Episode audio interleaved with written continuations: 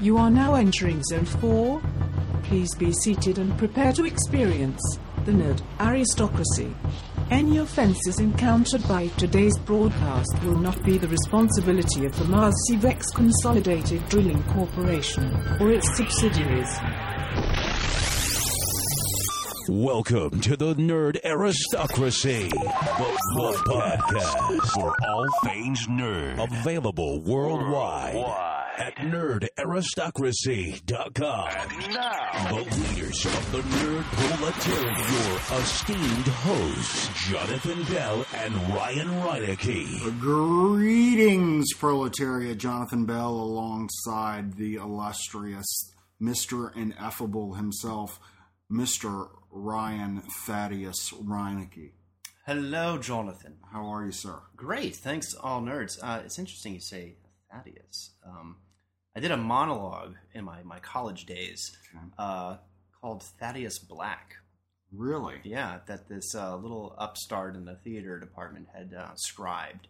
Okay. And uh, this scene was uh, a, a youngish man, in his Okay. early 20s, as I was. He was. Most of us were because we were in college. Sure. uh, in a darkened environment, kind of uh, talking about uh, the the woe he will rend unto the world, and then you find out as he goes on his monologue uh, that he works in a pet store, and he's just furious about his lowly place in the world, and he's just uh, a little bitchy guy, basically.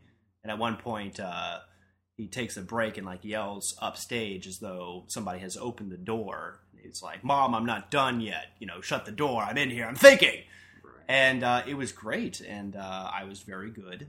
I, I have to say, I was good. Um, and uh, the writer guy didn't show up to hear the monologue. I don't know if he was like anxious about it or if he Uh, was I don't think lazy. he agreed with the casting in that particular.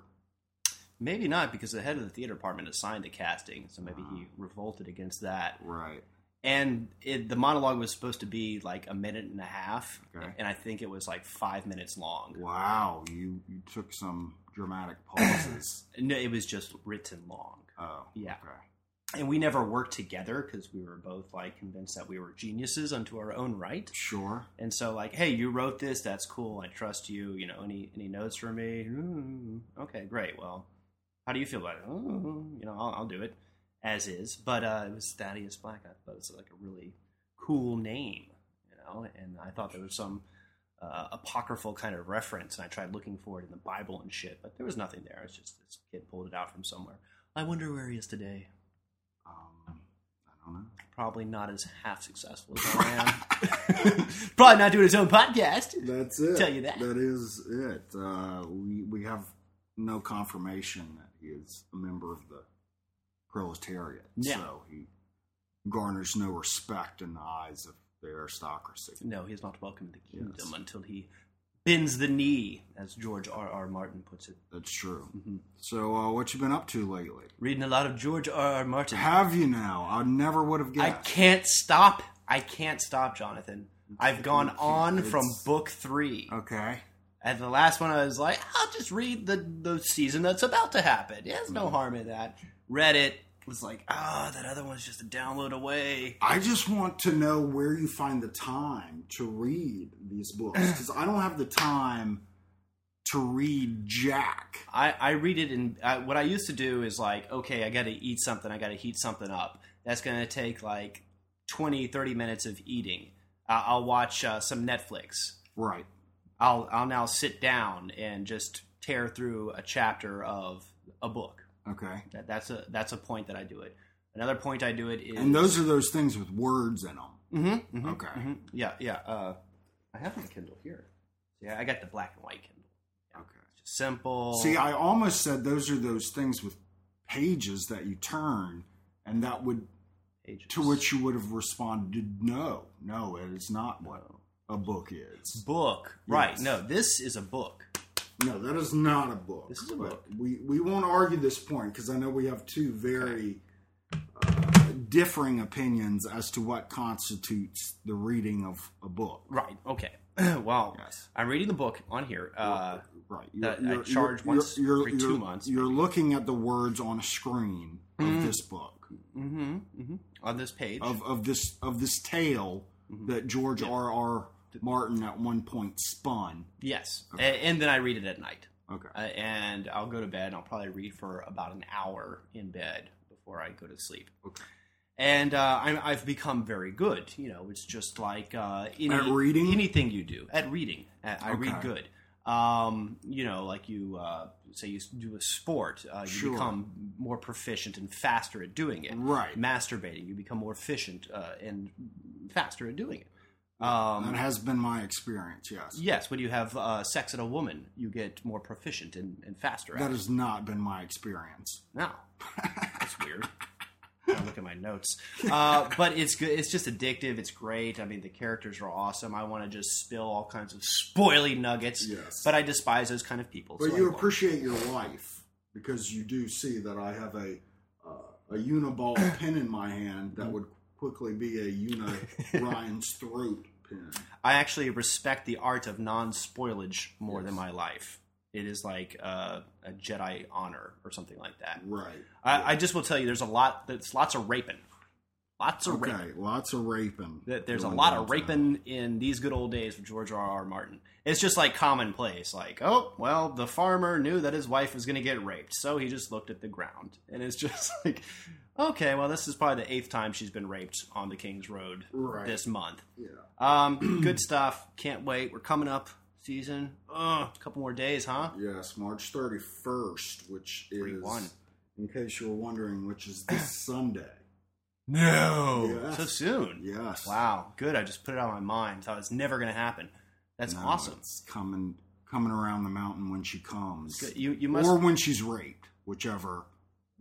sometimes they're you asking for it, so there might be a bit of both. Yes, if you're a Republican. The- You, you must come over to my house and watch at least the last two episodes of the previous season. I would love to. Excellent. That sounds like a wonderful plan. Let's do this. When's a good day for you?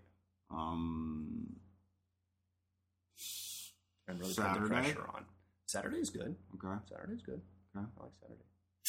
Ooh, this Saturday. Ooh, yeah. No, no, next Saturday. Next Saturday, Next after the premiere. Yes, next Saturday would be great. I would Okay, like to good. watch the beginning of, of. Well, the reason why I say Saturday is because I was reminded there's another roller derby game coming up, and while we have moved out of being announcers, That is actually on my list of things to Really? talk to you in this episode about. Okay, have, we'll talk at I have no roller derby written down. Right. Which is to say, how are you dealing and how is the familial structure handling um, or coping with lots of the lack of Mr. Ineffable in Buffalo Bell? lots of oh god, why don't we have you anymore? Right. Yeah, and, and like what can we do to get you? And I've mentioned before, like well, you know, paying us money would Right. certainly help. Sure. But, you know, we're busy and things like that. Um, they've had stand-in announcers that have come from like other games and stuff that are a little more dry and prickish, but I mean they're I guess more they're more derby nerds, you know. And there was this one guy that was like asking my wife, like, "So why'd your husband quit announcing?" She was like, "Well, uh, you know, he's, he's got other things to do, and yeah, but he's he's good at it, and, and like the team likes him and stuff." Yeah, well, he's just not into it. What, what do you mean? Well, he's like a professionally trained SAG actor, and it doesn't give him any joy or not enough to really bother him. Yeah, I think that was the difference was coming and, and you know, you and I aren't freaking, you know, No, not to sound like famous celebrities. hoity-toity, yeah, highfalutin you know, BJers. whatever. But we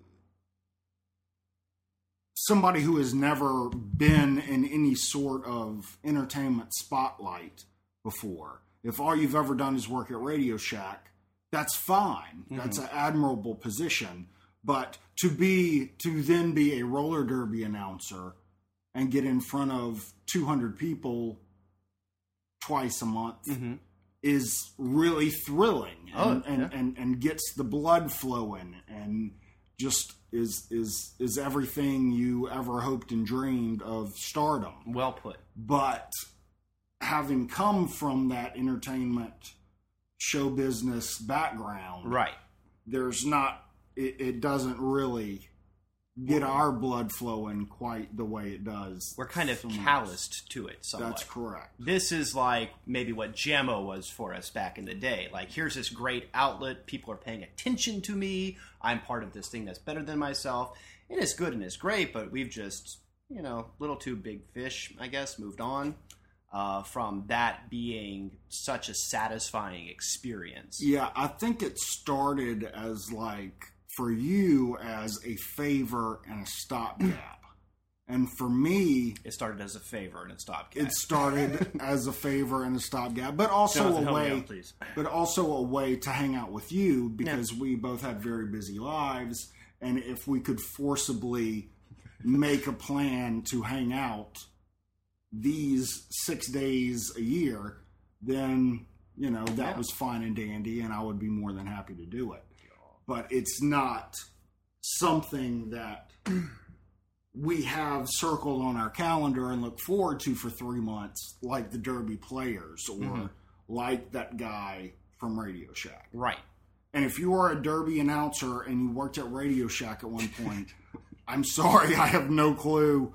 I'm not speaking directly about you. I But tried- you are awesome. I tried to think of Everything you do matters. very um, Yeah, abstract. Abstract Blow. job.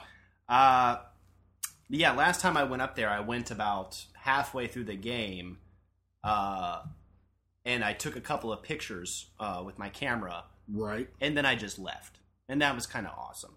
Uh, and and I, I just what would help me if they can't pay me cash is if they put 500 people in there, and then you you have this from live performance. Certainly, that that kind of synergy you get from an audience throwing their attention at you, you know. Right. I think there's, you know, there's almost something uh, primordial in that. I mean, that's its own form of currency is that attention and that that focus that they're giving to you. I mean, that's why people are priests and politicians and celebrities because they, they feed off of that that attention.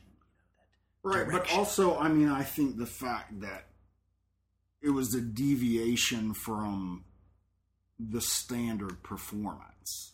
Yeah. You know what I mean? It's like if you do a stage show, people are coming to see you. Mhm. If I go do a stand up show, people are paying their money to see me oh, that's jokes. even more potent. Yes, You know, but this is you're an accoutrement. kind of like an afterthought. Right. Like people are like, oh, I didn't know there'd be two jackasses here telling us what's going on and trying Right. to make us laugh at five or six times during the course of the game. Like, you know, that's kind of what it is. And we wouldn't, we, we even sh- did things that weren't required, but just because we know how to produce events, Mhm. you know, like the shouting out of the sponsors. Yeah, You know, that doesn't have to be done. setting up of the sound, instructing the girl when to skip to a new song, stuff like that. Right. You know, don't let dead music happen. If somebody goes down on the court, don't stop the music. Yeah, those are production elements that we know because we've had experience in that. But like you say, when you're not getting paid as a producer and you're not really, regardless of payment, you're not seeing any of the.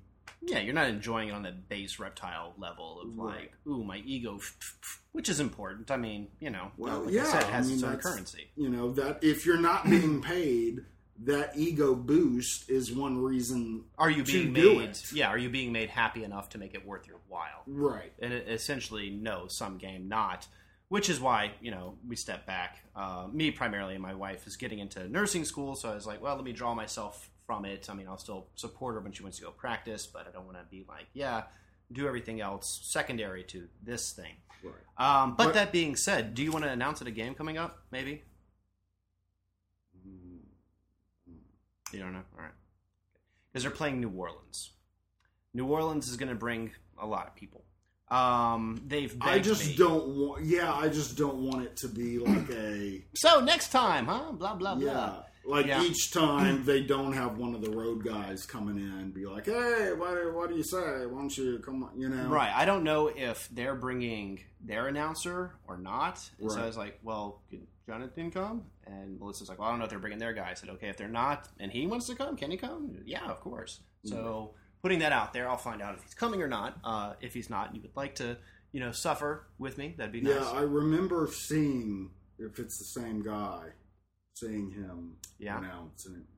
oh no, I don't think it's that coked up little monkey The- guy. the- the- it was the antithesis of all that you and I are, Because being- and will ever dream of wanting to be. While it is not, you know, the thing that's going on, the thing that's going on is roller derby. The announcer is just as an integral part as like a referee or the person, you know, that is making sure the game goes on and goes smoothly and the audience is linked into it. It's kind of the Greek chorus to the events there. It can be done very poorly and it can be done very well. I think we did a fairly good job.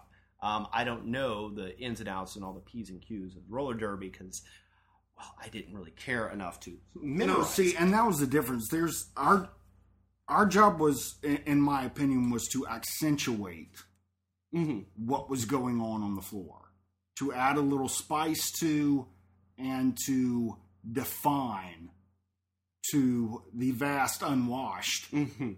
what was transpiring Yeah. on translation, the track. coloring.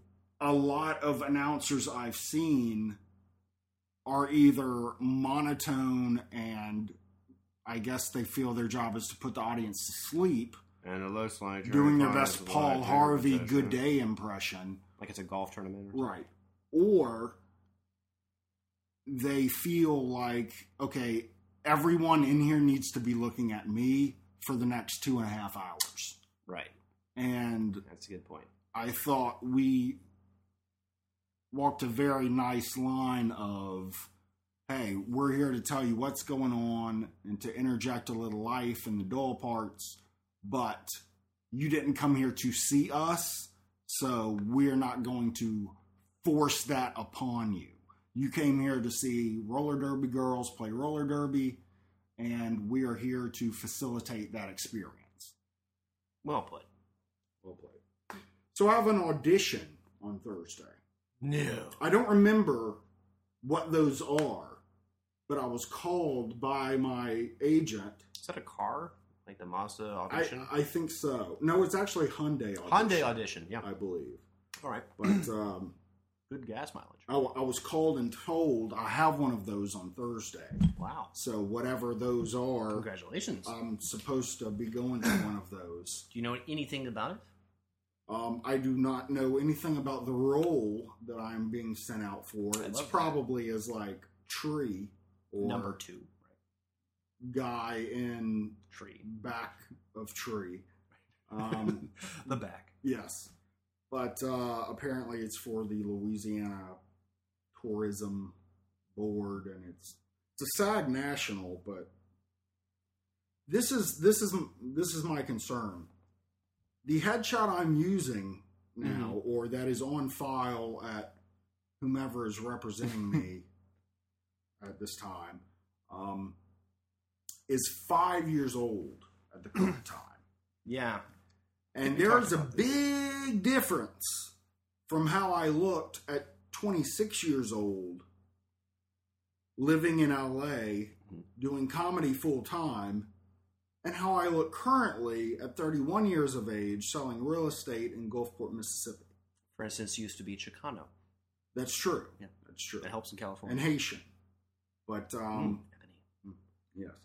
Uh, so I'm interested to see. Watch their faces Yes. fall as you If- walk in the audition. if when. I walk into this audition, Who's this old man beaten by life? they reported they repeatedly look back and forth between me and my headshot I think we got and wonder and then tell me they actually called my son jonathan into Oh. the audition um yes but so that should be interesting Well, good luck to you. Yes. Um, uh, fortunate that you know two days in advance you have an audition. That's cool. That's rare.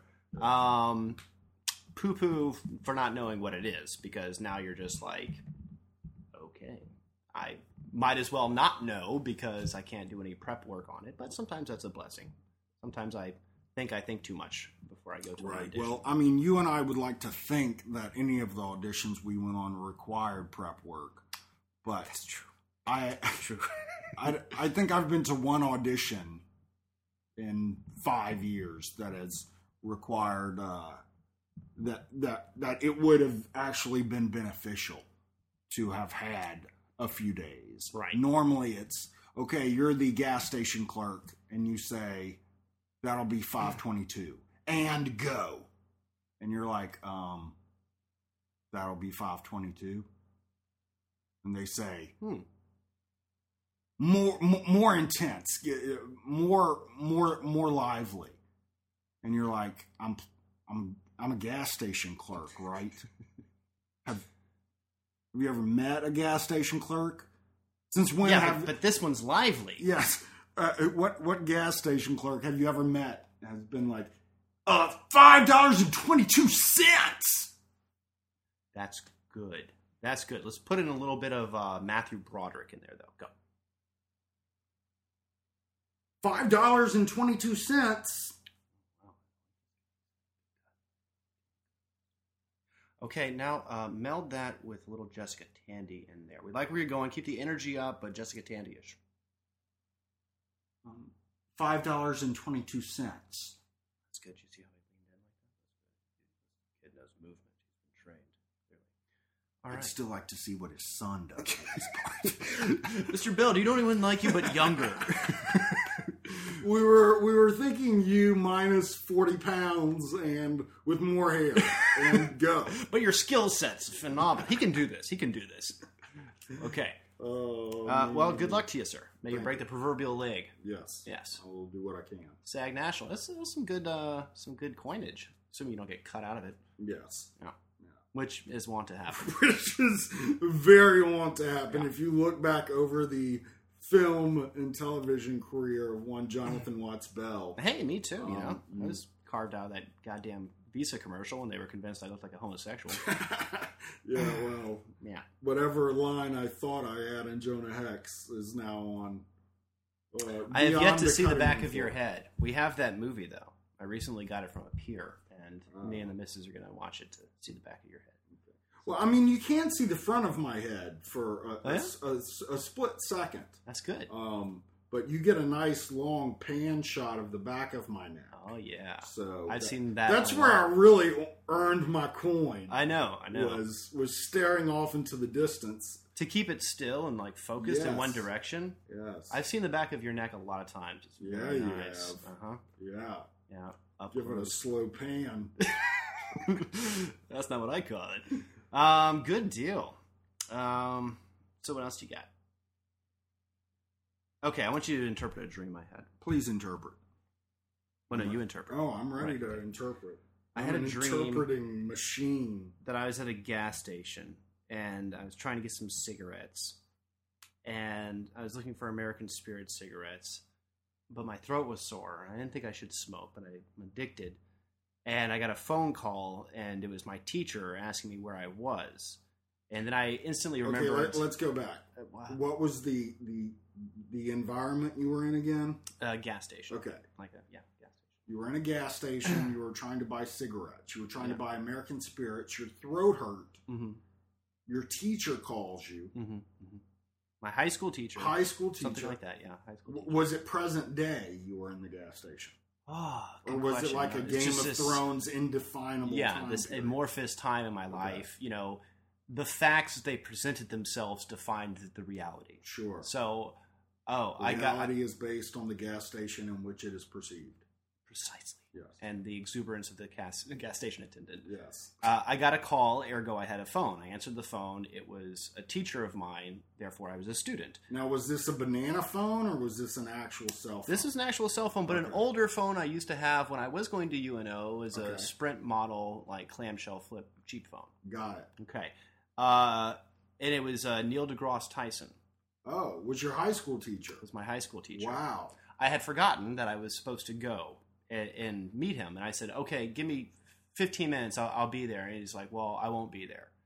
I was like, "Oh, oh my god, I failed Neil So NGTFU. Yeah, totally. He was kind of cool about it in his, his paced manner. But then he did say, "Well, I'll be at the lab later if you want to come by and help." And, and that was like a really big honor.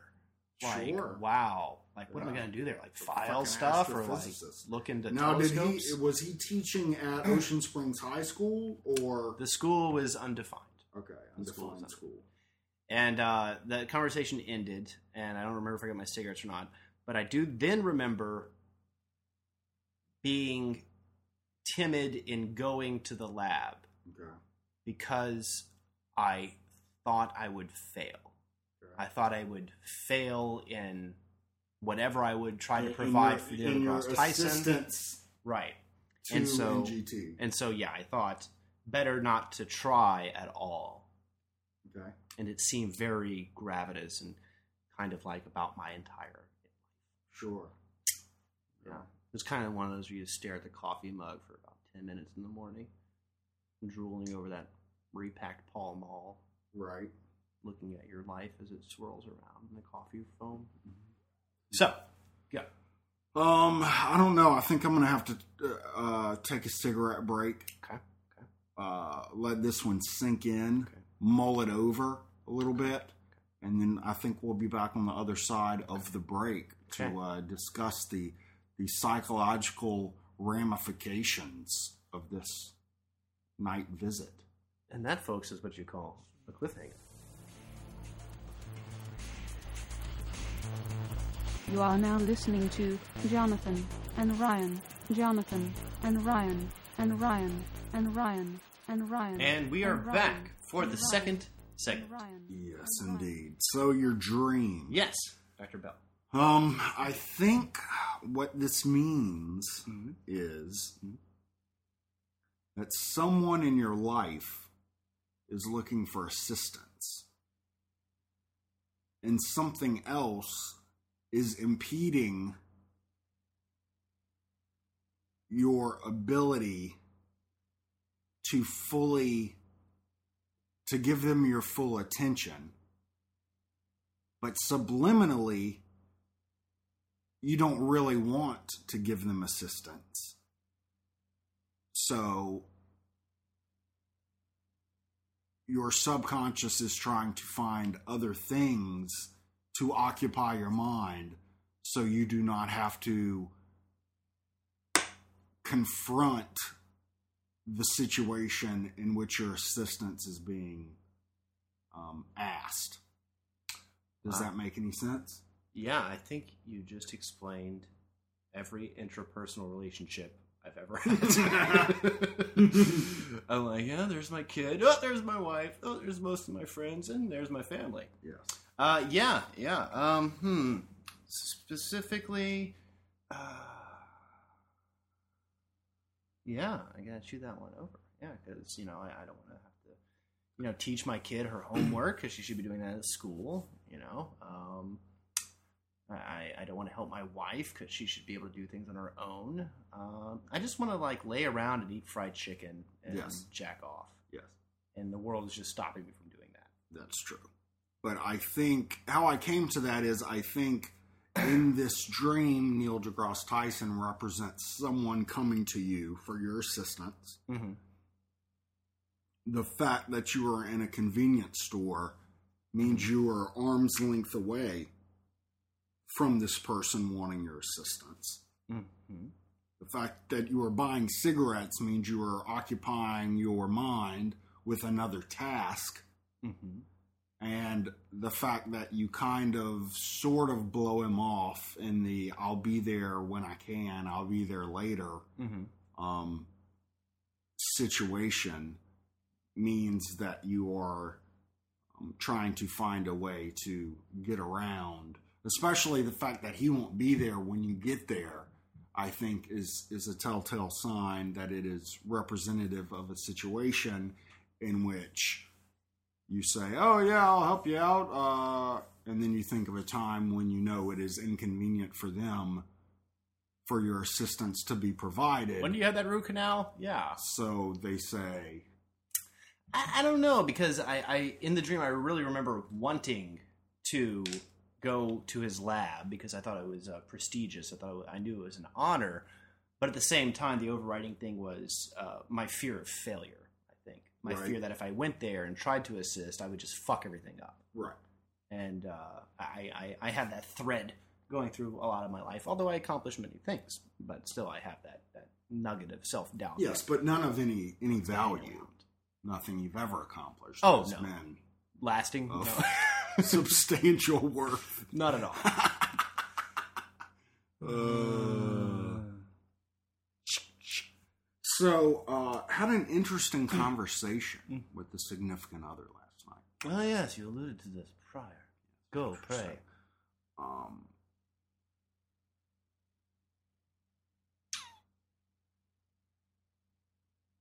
it was discussed. Um, Threesome.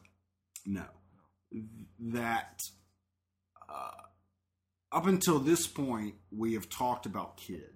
No. We've talked about the possibility of kids. Wow. If one of us wants kids, if the other one, blah blah blah. Mhm, You know, mhm. as people in serious relationships prior to marriage, Mhm. when they are thirty years old, Looking ahead. tend to do.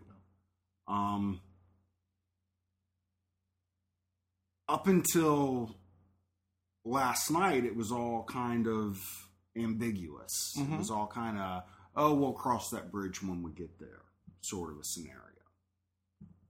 Well, you know, we're talking about moving in together, talking about taking the next step in our relationship. You know, we're not getting any younger. Mm. Life isn't getting any easier Mm-hmm. this whole supporting two households Mm. and one relationship is very difficult and not very um, Tenable. uh. Worthwhile. Mm. Um, one of us is always driving to the other's house. You know, the round trip takes an hour at least out of the time we could be spending with one another, etc., cetera, et cetera. You're beating around the bush. Well, last night, um, she informs me that she's given it a lot of thought and she does not want to have uh, any more children. Okay. As you know, she already has a daughter, Mm-hmm. Mm-hmm. and uh, she just does not want to start that journey over again. I've, I guess I've always thought at some point I would be a parent. Mm-hmm. Up until this point, it has never been a great time to be a parent. Mm-hmm. I do not see any time in the very near future it would be a great time to become a parent. Um,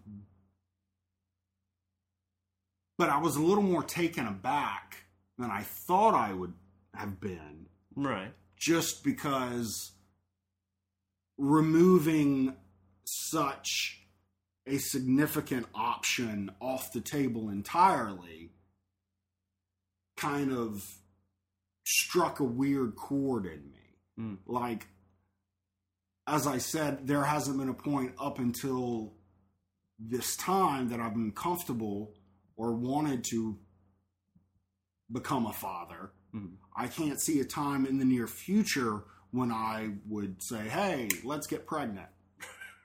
but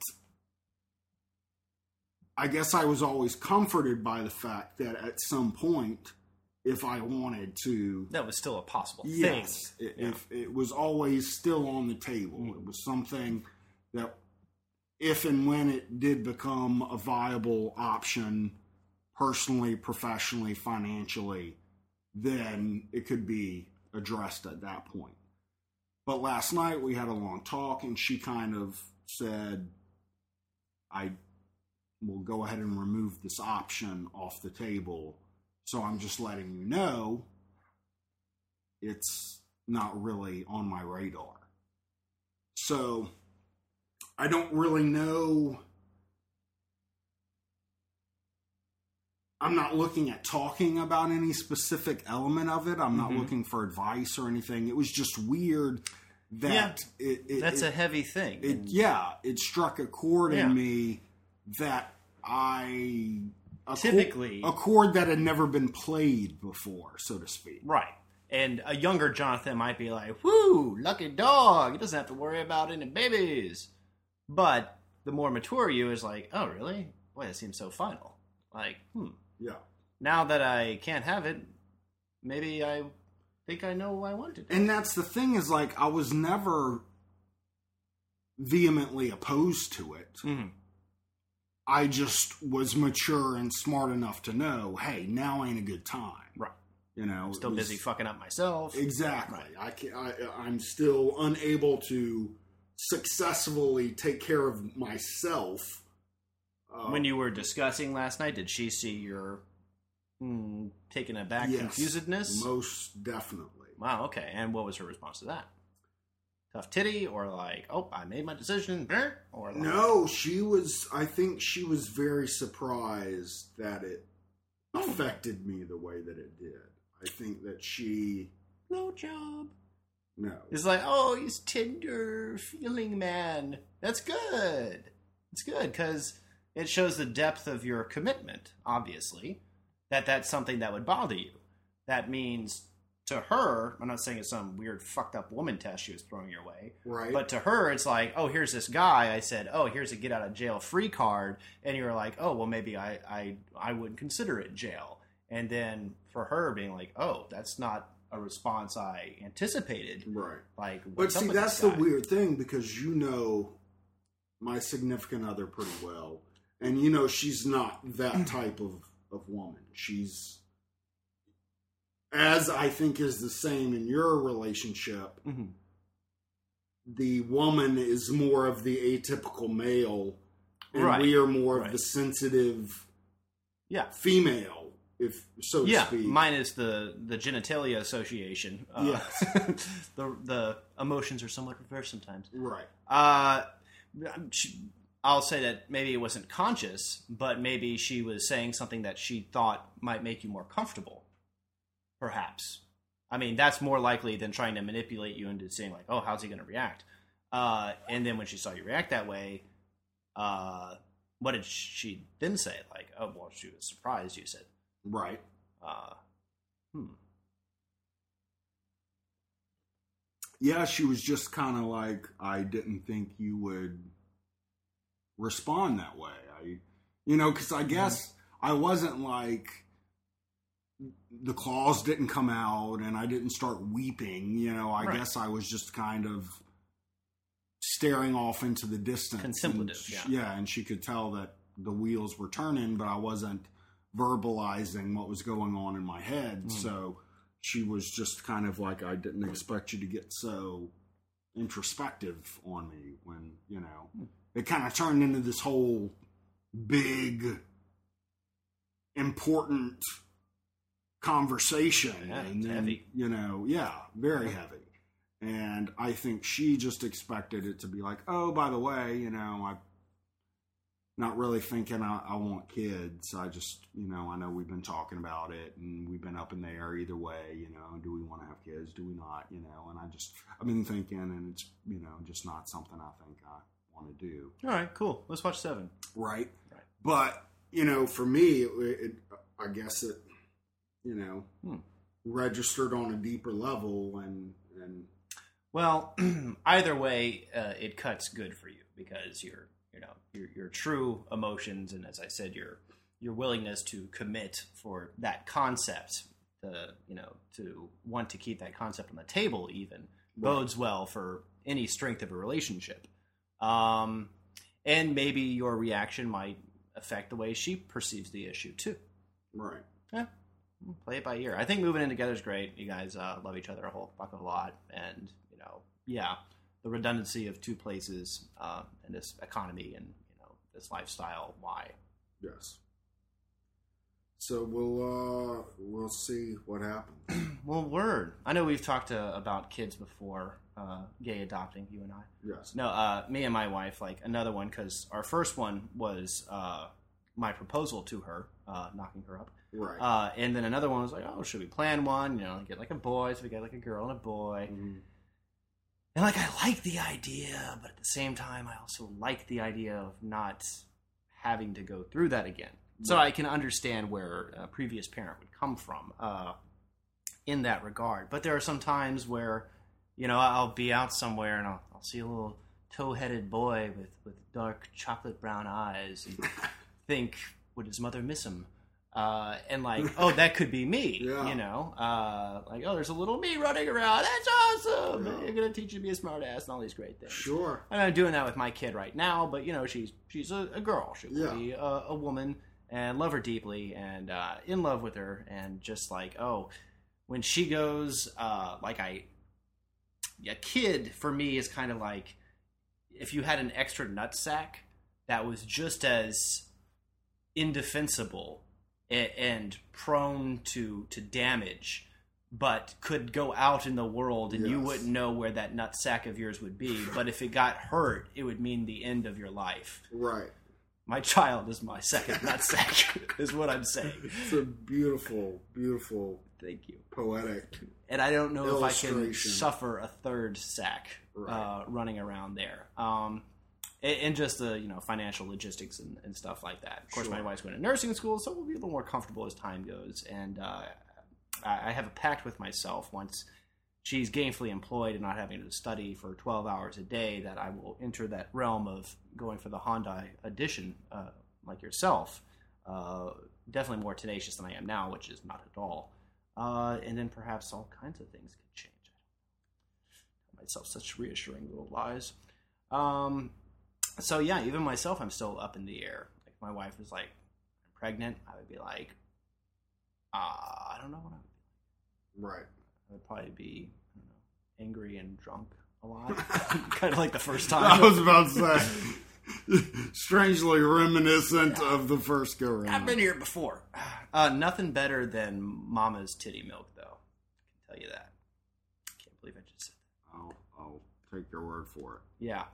Although my mom's finding it kind of weird these days. Hey, mom! Time for a refill. Open the tap, bitch. But Hey, it's uh, good for Game of Thrones, right? That's true. So, uh, what are you nerding on, my friend? Well, uh, let's see. Of course, Game of Thrones. Uh, nerding on. Uh, I recently got a brand new MacBook Pro. You see this? I see that. It looks exactly like the last one. It does. So you would not be able to tell any difference. I can't. Um, I took out the DVD drive in here and I put in a solid state drive and SSD from OWC, Other World Computing, MacSales.com, not a sponsor of this show. Uh, they specialize in all kinds of aftermarket Mac stuff, so I know their parts are good. Uh, got a solid state drive, pop that in there, got my operating system and all my programs on it. So when I click on something, it opens super duper fast. A solid state drive is kind of like a USB drive, there's like no moving parts. right. In your typical hard drive, you have platters spinning like a record, right? That's and true. a little magnetic head that reads the information. Yes. Solid state drive, solid state. There's no moving parts. Um, less information you can pack on there, but faster you can access it. So what I did is I have the the solid state drive in there where the DVD drive used to be. So I still got the original drive that came with the computer that stores all my data. So the larger, slower drive has all my files, my information. My faster drive has all my processing dependent stuff, the programs. Uh, it's wicked fast. It's about three times more powerful of a computer than the one I eBayed, and I got it through a very uh, special deal uh, for uh, a obscene amount of money. And I was able to use the difference Obscenely low. extremely low. Yes, thank you. Because MacBook Pro 17 inch, quite pricey Right. unless you have the connects, like I sometimes do.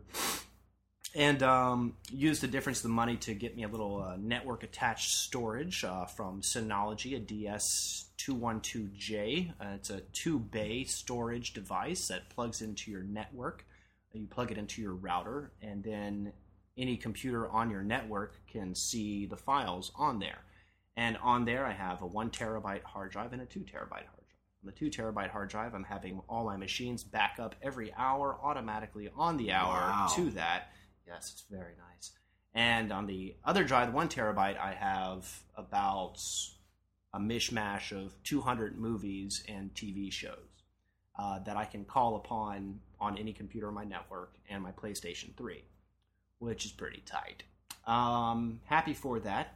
That's what I'm nerding out on. Still getting my head around all the possibilities that Yeah, has. it's pretty wild and crazy. It Kids. is. It, it's it's like going into W- wild the and geekdom, crazy kid.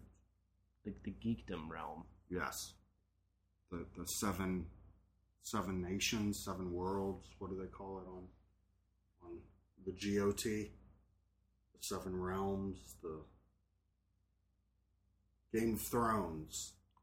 Yeah. What do they call the the world? This they call it the seven kingdoms or the seven. nations. Westeros. Um, Yeah, but what do they call them? yeah, the Seven Kingdoms. Okay, Yeah. that's what I thought. Son I haven't been reading the books. I don't know what I was about to I'm just focusing on the raping Reading going on. books, my ass. And you, sir, what do you nerd on these? Um, been uh, been still nerding on some OCD things, Mhm. uh, as you see in the uh, nerd aristocracy headquarters. Yeah. There's a lot of sorting that has been taking place. I've been uh, going through. I've had a cardboard box that I've been carrying around to every apartment I and house I've lived in since I lived in Los Angeles. And Did every the new tenants find that unsettling? Yes, but every time I there's something like a I, I buy a computer Mhm. and the manual, Oh, uh, you know, I just throw it in this box because I know I need to save it, but I've been too lazy to get out the files and the label machine and make a label and put it on the file and stick the thing on the thing and then alphabetize it and the following. wow. I just throw it in the cardboard box. That's all you need to do. Yeah. Well, that cardboard box began to grow. and over a five or six year span, I could not tell you what was in it. All I knew was I was carrying it around from state to state. And half of it you probably no longer possessed. That's true. Right. So, over the last couple of weeks, I've sat down and said, hey, this has been on my to do list for four years. I'm going to sit down and file everything and make a nice file and put all the loose papers in each file and get this under control. So, I've been doing that. Uh, also, still working on taxes. I've got three years of taxes to do in case anyone at the IRS is uh, listening to the podcast. Uh, It's coming, boys. it's coming. No money's coming with it, but I'm filing like a motherfucker. He is. And um, then just working on stand up when I can. Cool. Still trying to pound this new album out, but uh, it's slow and steady wins the race. Word. So. Measure twice, joke once. Yes. Uh, speaking of taxes, reminded me of, of uh, something I did just today. Uh, I filed homestead exemption tax. I don't really understand even now that I've done it what it is. Uh, just know Okay. that it will save me money. That's true. Uh, so I went down to the court courthouse like this. Okay. I was walking, bobbing That's my head. pretty cool. Yeah, uh, and pumping my hands, and went in there and just ah, the, the overriding, just like spirit crushing bureaucracy. Yes. Oh, I, I, I feel so bad for those people that work in those cubicles all day. You go into one office and there's no radio playing, and there's just like this going like a fan. You can just kind of hear that's fucked up in the ceiling somewhere. It, and the people there are like assholes. like it has just ground their spirit into so much just fucking dust that they can't even give you like a social nicety. They they don't even want to play the badminton of like, hey, how you doing? I've never done this before. Uh, hope I really own my house. Yuck yuck yuck. It's just like, uh huh, click clack click. And then they get the obligatory smattering of photos on their little cubicle wall of their fucking kids smiling on the beach and shit. And it's like, I don't know if I want to shoot them in the face or like break down their desk and like run them outside and like lay them in the grass and like start performing CPR on them. Uh, Oh. and, it, and it's just like, wow, I This is CPR for your soul, man. it's for your soul, man. I gotta blow on your butt, but it's all part of it. Uh, yeah, it's just depressing. And then I'm like, well, at least I got a fucking steady job and stuff like that. But and then you know you start counting the you know the the special things about your life as limited as you might find some of the elements of it. Sometime Yes. there are far darker caves than Man, these. I, I I deal with those people regularly because of my real estate Oh, yeah. career. And yeah, banks, people in banks too. I have to call somebody at the courthouse and say, "Hey, I need to know what flood zone this is in." And there's a guy at the courthouse, and all he does is generate reports from his little 1950s aluminum They turn on the steel top desk um, reports about flood zones. the flood zone comptroller, probably. Yes, like give me a tax parcel number. I put it into the computer. I look. It says it's in flood zone VE. That's in flood zone VE. Okay, thank you. Please kill me. Yes. and it's just like, oh my God. It makes you wonder, like, it's so crazy the difference in how people view occupations. Like, mm-hmm. my girlfriend does not see how I could do real estate because I never know when my, my next paycheck is going to be. yeah.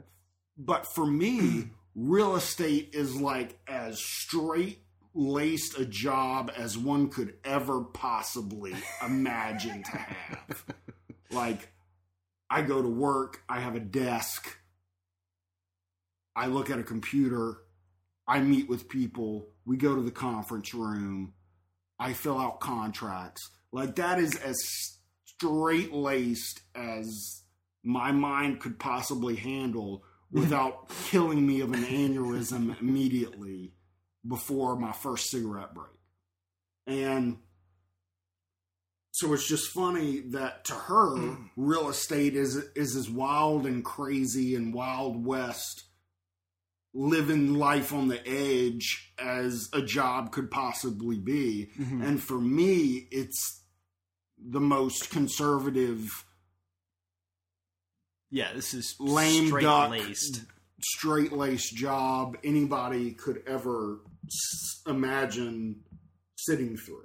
And on the other end of the spectrum, if you look at her job working at a bank, you would be the oh, I would blow my brains out, Yeah, possibly. Yes. And but that's the thing is like I enjoy real estate, but it's because I can, you know, see the different parts of the job. Right. You know, like I can get out, I show people different houses, I see different houses, I enjoy the architecture, I get in old houses, Mm-hmm. you know, I learn a lot. It's decent money some of the time, you know. Well, I think we have that from our, our wayward youth of, of you know, being carnies, having all these kind of odd jobs that fit into some overreaching goal. Yes. You know, whether it's entertaining people, you know, you might be fixing the lights or doing this or doing that, but it's all part of the show. As a real estate agent, you might be cleaning up a house or doing this or behind a desk for half a day, but you know that the next half of the day you're going to be out driving around, banging around. Yes. You're not looking at the same seam in the wall, Right. wondering if your life slipped through it. You know? Right. Yeah, I, I uh, respect that too, and that's probably why I can't hold consistent employment anywhere for longer than like eight months because I just start chewing the walls apart and Yes. somebody fires me. Right. You know, Well, at least pain. you know, like that. That I'll I'll give you that credit. Yeah, you not great at holding down a job, thanks. but I give you full credit in knowing that you know th- th- these are where my Right. insufficiencies lie. I, I own it to some Yes. degree. If I was just like, man, fuck those guys. Yeah, they exactly. fired me because they're assholes. Yeah. It's like no, it's like yeah, I I kind of probably I kind of phoned that it in for myself. Kind of phoned it Yeah. in that last two months, yeah.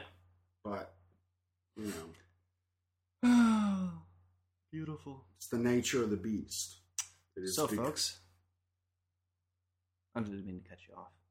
You look like you're going to be something beautiful. It is the nature of the beast. I was going to say go out and free a bureaucrat or uh, shoot them in the face, something like that. for your mind, and the rest will follow. Well, folks, uh, next week uh, we will be spoiling the hell out of episode one of season three of Game of Thrones because we will both have seen it by then. You can bet your bottom biscuit on That's that. true. And the following Saturday, we're even going to get together and watch the last two episodes of this season. That's right. So, That's right. If not this Saturday. So you'll when get the first episode of this season, and then the last two episodes of last season in reverse chronological order. Then we can just verify if they've kept everything consistent So booyah. on the thread. And on those two notes, we will see you later, folks. It's been episode 63 of the Nerd Aristocracy podcast. Later. I'm a nerd, and uh, I'm pretty proud of it.